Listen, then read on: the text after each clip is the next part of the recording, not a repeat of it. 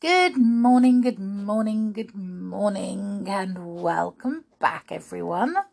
Oh my goodness, it is so cold this morning. I am freezing. It's lovely and sunny outside, but that sun has got no warmth to it. So make sure you put your coats on before going out. It's freezing. Oh, we've even got ice on our roofs and on our cars on everything. Everything's covered in ice today. And my bird bath that had water in it, and my wishing well in my garden that has water in it, they're all frozen over. That's how cold it is. So, coats, hats, and gloves, definitely. And maybe even scarves. That's today's winter warm up. right. Hello. And how are we all doing? Are we all good? Yes.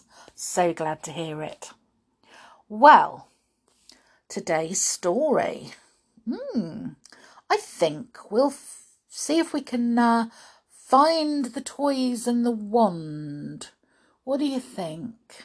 So, the wishing chair, chapter 11, and it's Mr. Grim's School for Bad Brownies is what it's called. So here goes. Up the stairs went the three, treading very quietly indeed, hoping that not one of the stairs would creak or crack. The brownies crowded round the door at the bottom of the stairs, holding their breath and watching. Up and up and up, and there was the landing at last. Now for the door on the left. They saw the door. They tiptoed to it, and Peter turned the handle. Would it be locked? No, it wasn't. They peeped inside. Yes, it was the storeroom, and stacks of books and pencils, rulers, ink bottles, old desks, and all kinds of things were there. Can't see our toys, whispered Binky. Or oh, my wand. Let's look in all the drawers and all the cupboards. So they began opening the drawers and hunting in them, and pulling open the cupboard drawers and peering in at the shelves. But they could find nothing more exciting than books and pens and rubbers. And then Binky gave a soft cry. Look here, he said. Here they are. The others ran quickly over to him. He had opened a big chest, and there, lying quietly in the top of it, their wings vanished, lay all the toys they had lost. Yes, Rosebud was there, and Peter's engine, and the top, and the soldiers. Everything. Oh, but wait. Nope, not quite everything. I can't see my wand anywhere, said Binky, hunting desperately. Oh, where is it? They hunted all through the chest, but there didn't seem to be any wand there. They looked in despair at one another. They simply must find Binky's wand. I'm glad we found the toys, whispered Binky, but it's dreadful that I can't find my wand. It's got a lot of magic in it, you know. I wouldn't want Mr. Grim to use that. Then the children heard a noise that froze them to the floor. Footsteps, footsteps coming slowly and heavily up the stairs. Not quick, light brownie steps, but slow, ponderous ones. Would the footsteps come to the storeroom? In panic, the children and Binky squeezed themselves into a cupboard, not having time to put away the toys they had pulled out of the chest.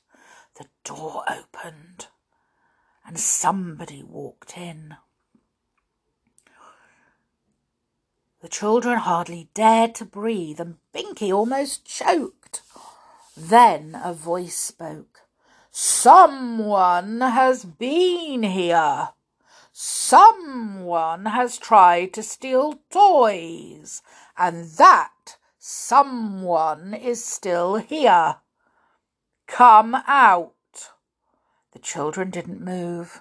They were much too scared to do a thing. And then poor Binky choked. He choked again, then coughed loudly. Footsteps marched to the cupboard, and the door was flung wide open. There stood Mr. Grim, exactly like his name. He was a big, burly brownie with a tremendous beard falling to the floor. He had pointy ears and shaggy eyebrows that almost hid his eyes. Ho, he said in a booming voice. So the someone is not one person, but three. Peter, Molly, and Binky came out. Poor Binky still coughing. Mr. Grim took them each firmly by the back of the neck and sat them down on the window seat. And now will you kindly tell me why you came to steal my toys? he said. How did you know they were there? And who told you about them? They're not your toys, sir, Peter said at last in rather a trembly voice. They're ours. We let them grow wings yesterday by using growing ointment on them, and they flew away. We came to fetch them. A very likely story indeed, said Mr. Grim scornfully. And how did you come here? Up the stairs, said Molly. Mr. Grim frowned a fierce frown. Don't be foolish, girl, he said. I mean, how did you arrive here? By bus or train? And how did you get into the grounds? Binky gave the others a sharp nudge. Molly had just been going to say that they had come in their wishing chair, but she shut her mouth again tightly. Of course she mustn't give that away. Why, Mr. Grim would search the grounds and find it. Well, said Mr. Grim, I'm asking you a question, and when I ask questions, I expect them to be answered. Still no reply from any of the three. Mr. Grim leaned forward. Shall I tell you how you came? You must have friends here among the brownies, and they helped you to climb the wall and told you to take the toys. Ha! Ha!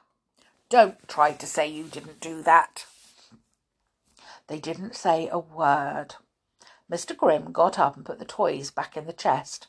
You, he said to Binky, you are a pixie, and I don't usually take pixies into my school. But you are a very bad pixie, I can see, and I shall keep you here. And I shall keep these two as well. I'm not sure what they are. But even if they are real proper children, which I very much doubt, they deserve to be punished by being my pupils here for a term. Oh, no, said Molly in horror. What will our mother say? You can't do that. You will see, said Mr. Grim. Now go downstairs, find the brownie called Winks, and tell him you are to come into the class when the bell rings. He will give you books and pencils and tell you where to sit. The three of them had to go downstairs in a row, Mr. Grim behind them. They were frightened. Unless they could manage somehow to get to their wishing chair, they would simply have to stay at Mr. Grim's school. They found Winks and told him quickly what had happened. He was very sorry. Bad luck, he said, very bad luck. Come on, I'll get your books and things. Sit by me in class and I'll try and help you all I can. He took them into a big room and gave them books and pencils. Almost at once a bell rang loudly, and all the brownies trooped in quickly. Not one of them spoke a word. They took their places quietly and waited. Why were you sent here, Winks? whispered Binky as they all waited for Mr. Grim to appear. Because I used my grandmother's blue spell and turned all her pigs blue, whispered back Winks and I was sent here because I put a spell into my father's shoe tongues, and they were rude to him all the way down the street and back, whispered Ho Ho. And I was sent, began another brownie, when slow and heavy footsteps were heard.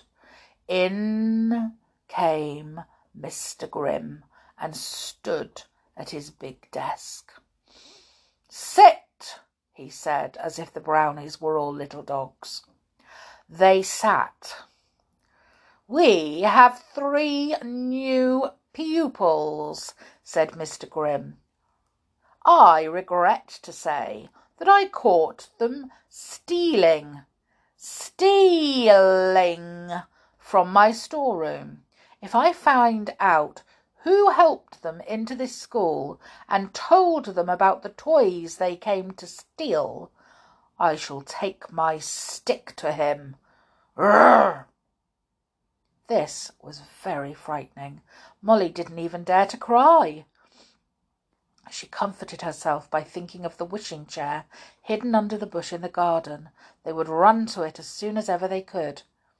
Now, we will have mental numbers, said Mr. Grim. And a little groan ran around the class. You boy, what number is left when you take 82 and 64 from 103. He was pointing at poor Peter. Peter went red. What a silly question. You couldn't take 82 and 64 from 103. Say 650, whispered Winks. He doesn't know the answers himself. Six hundred and fifty, said Peter boldly. Everyone clapped as if he were right. Uh, very good, said Mr. Grim. Then he pointed to Molly. How many pips are there in seven pounds of raspberry jam? Seven pounds of raspberry jam? repeated Molly, wondering if she had heard all, all, right. Uh, well, Say none at all, because your mother only makes raspberry jelly and strains the pips out, whispered Winks. Uh, none at all? said Molly. How do you make that out? Thundered Mr. Grim in a very frightening voice. Um, because my mother makes raspberry jelly and strains all the pips out, said Molly. Everyone clapped again.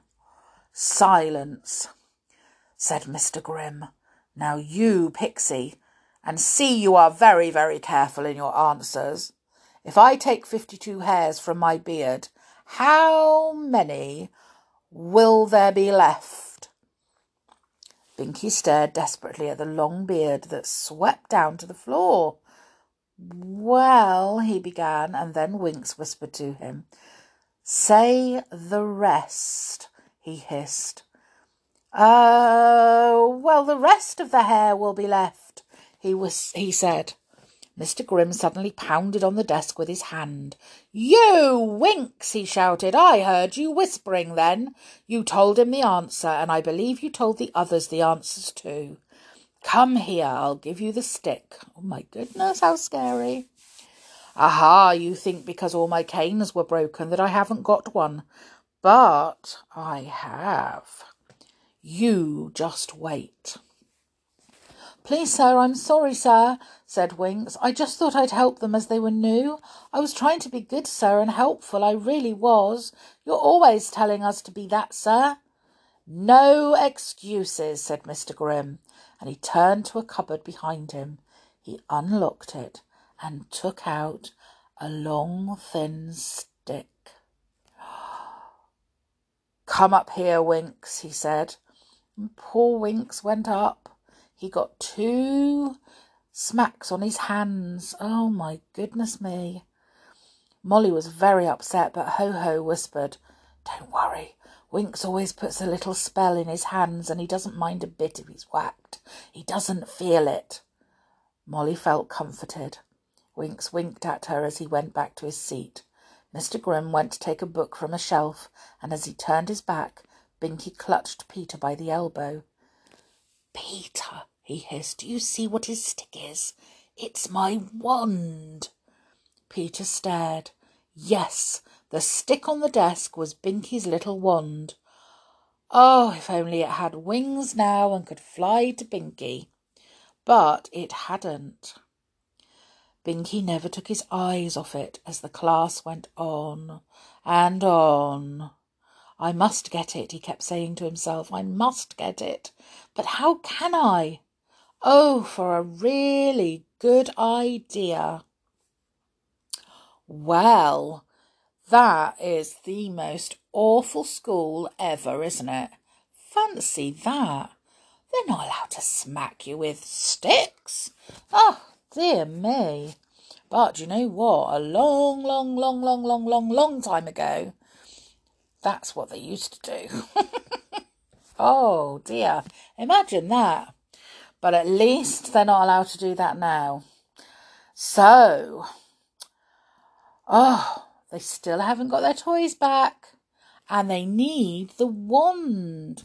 And it's on Mr. Grim's desk. What are they going to do? Oh, maybe tomorrow they'll have come up with a good idea, but they need to get out of there because Molly and Peter's mother will wonder where they are if they have to stay there for a whole term. Blimey, that's about six weeks. Oh, can't stay there for that long, can they? So, come back tomorrow and see what happens. anyway, that is today's story. And I hope you enjoyed it, and I hope you're looking forward to finding out tomorrow whether they get their toys back or not. So, you have a lovely, lovely, lovely day. Well, just make sure you wrap up if you go out because it is cold. And then, whatever you are doing, make sure you enjoy it and make sure you have fun. Okay? And me, I'm going to do some baking today. I'm going to bake some biscuits. Yummy. Chocolate biscuits or jammy biscuits, maybe. Don't quite know yet. But whatever I'm going to do, they're going to be tasty. so, I will see you all tomorrow with any luck. And I would like you to make sure that you take care and to make sure that you stay safe. And as I say, I'll see you tomorrow. Bye for now.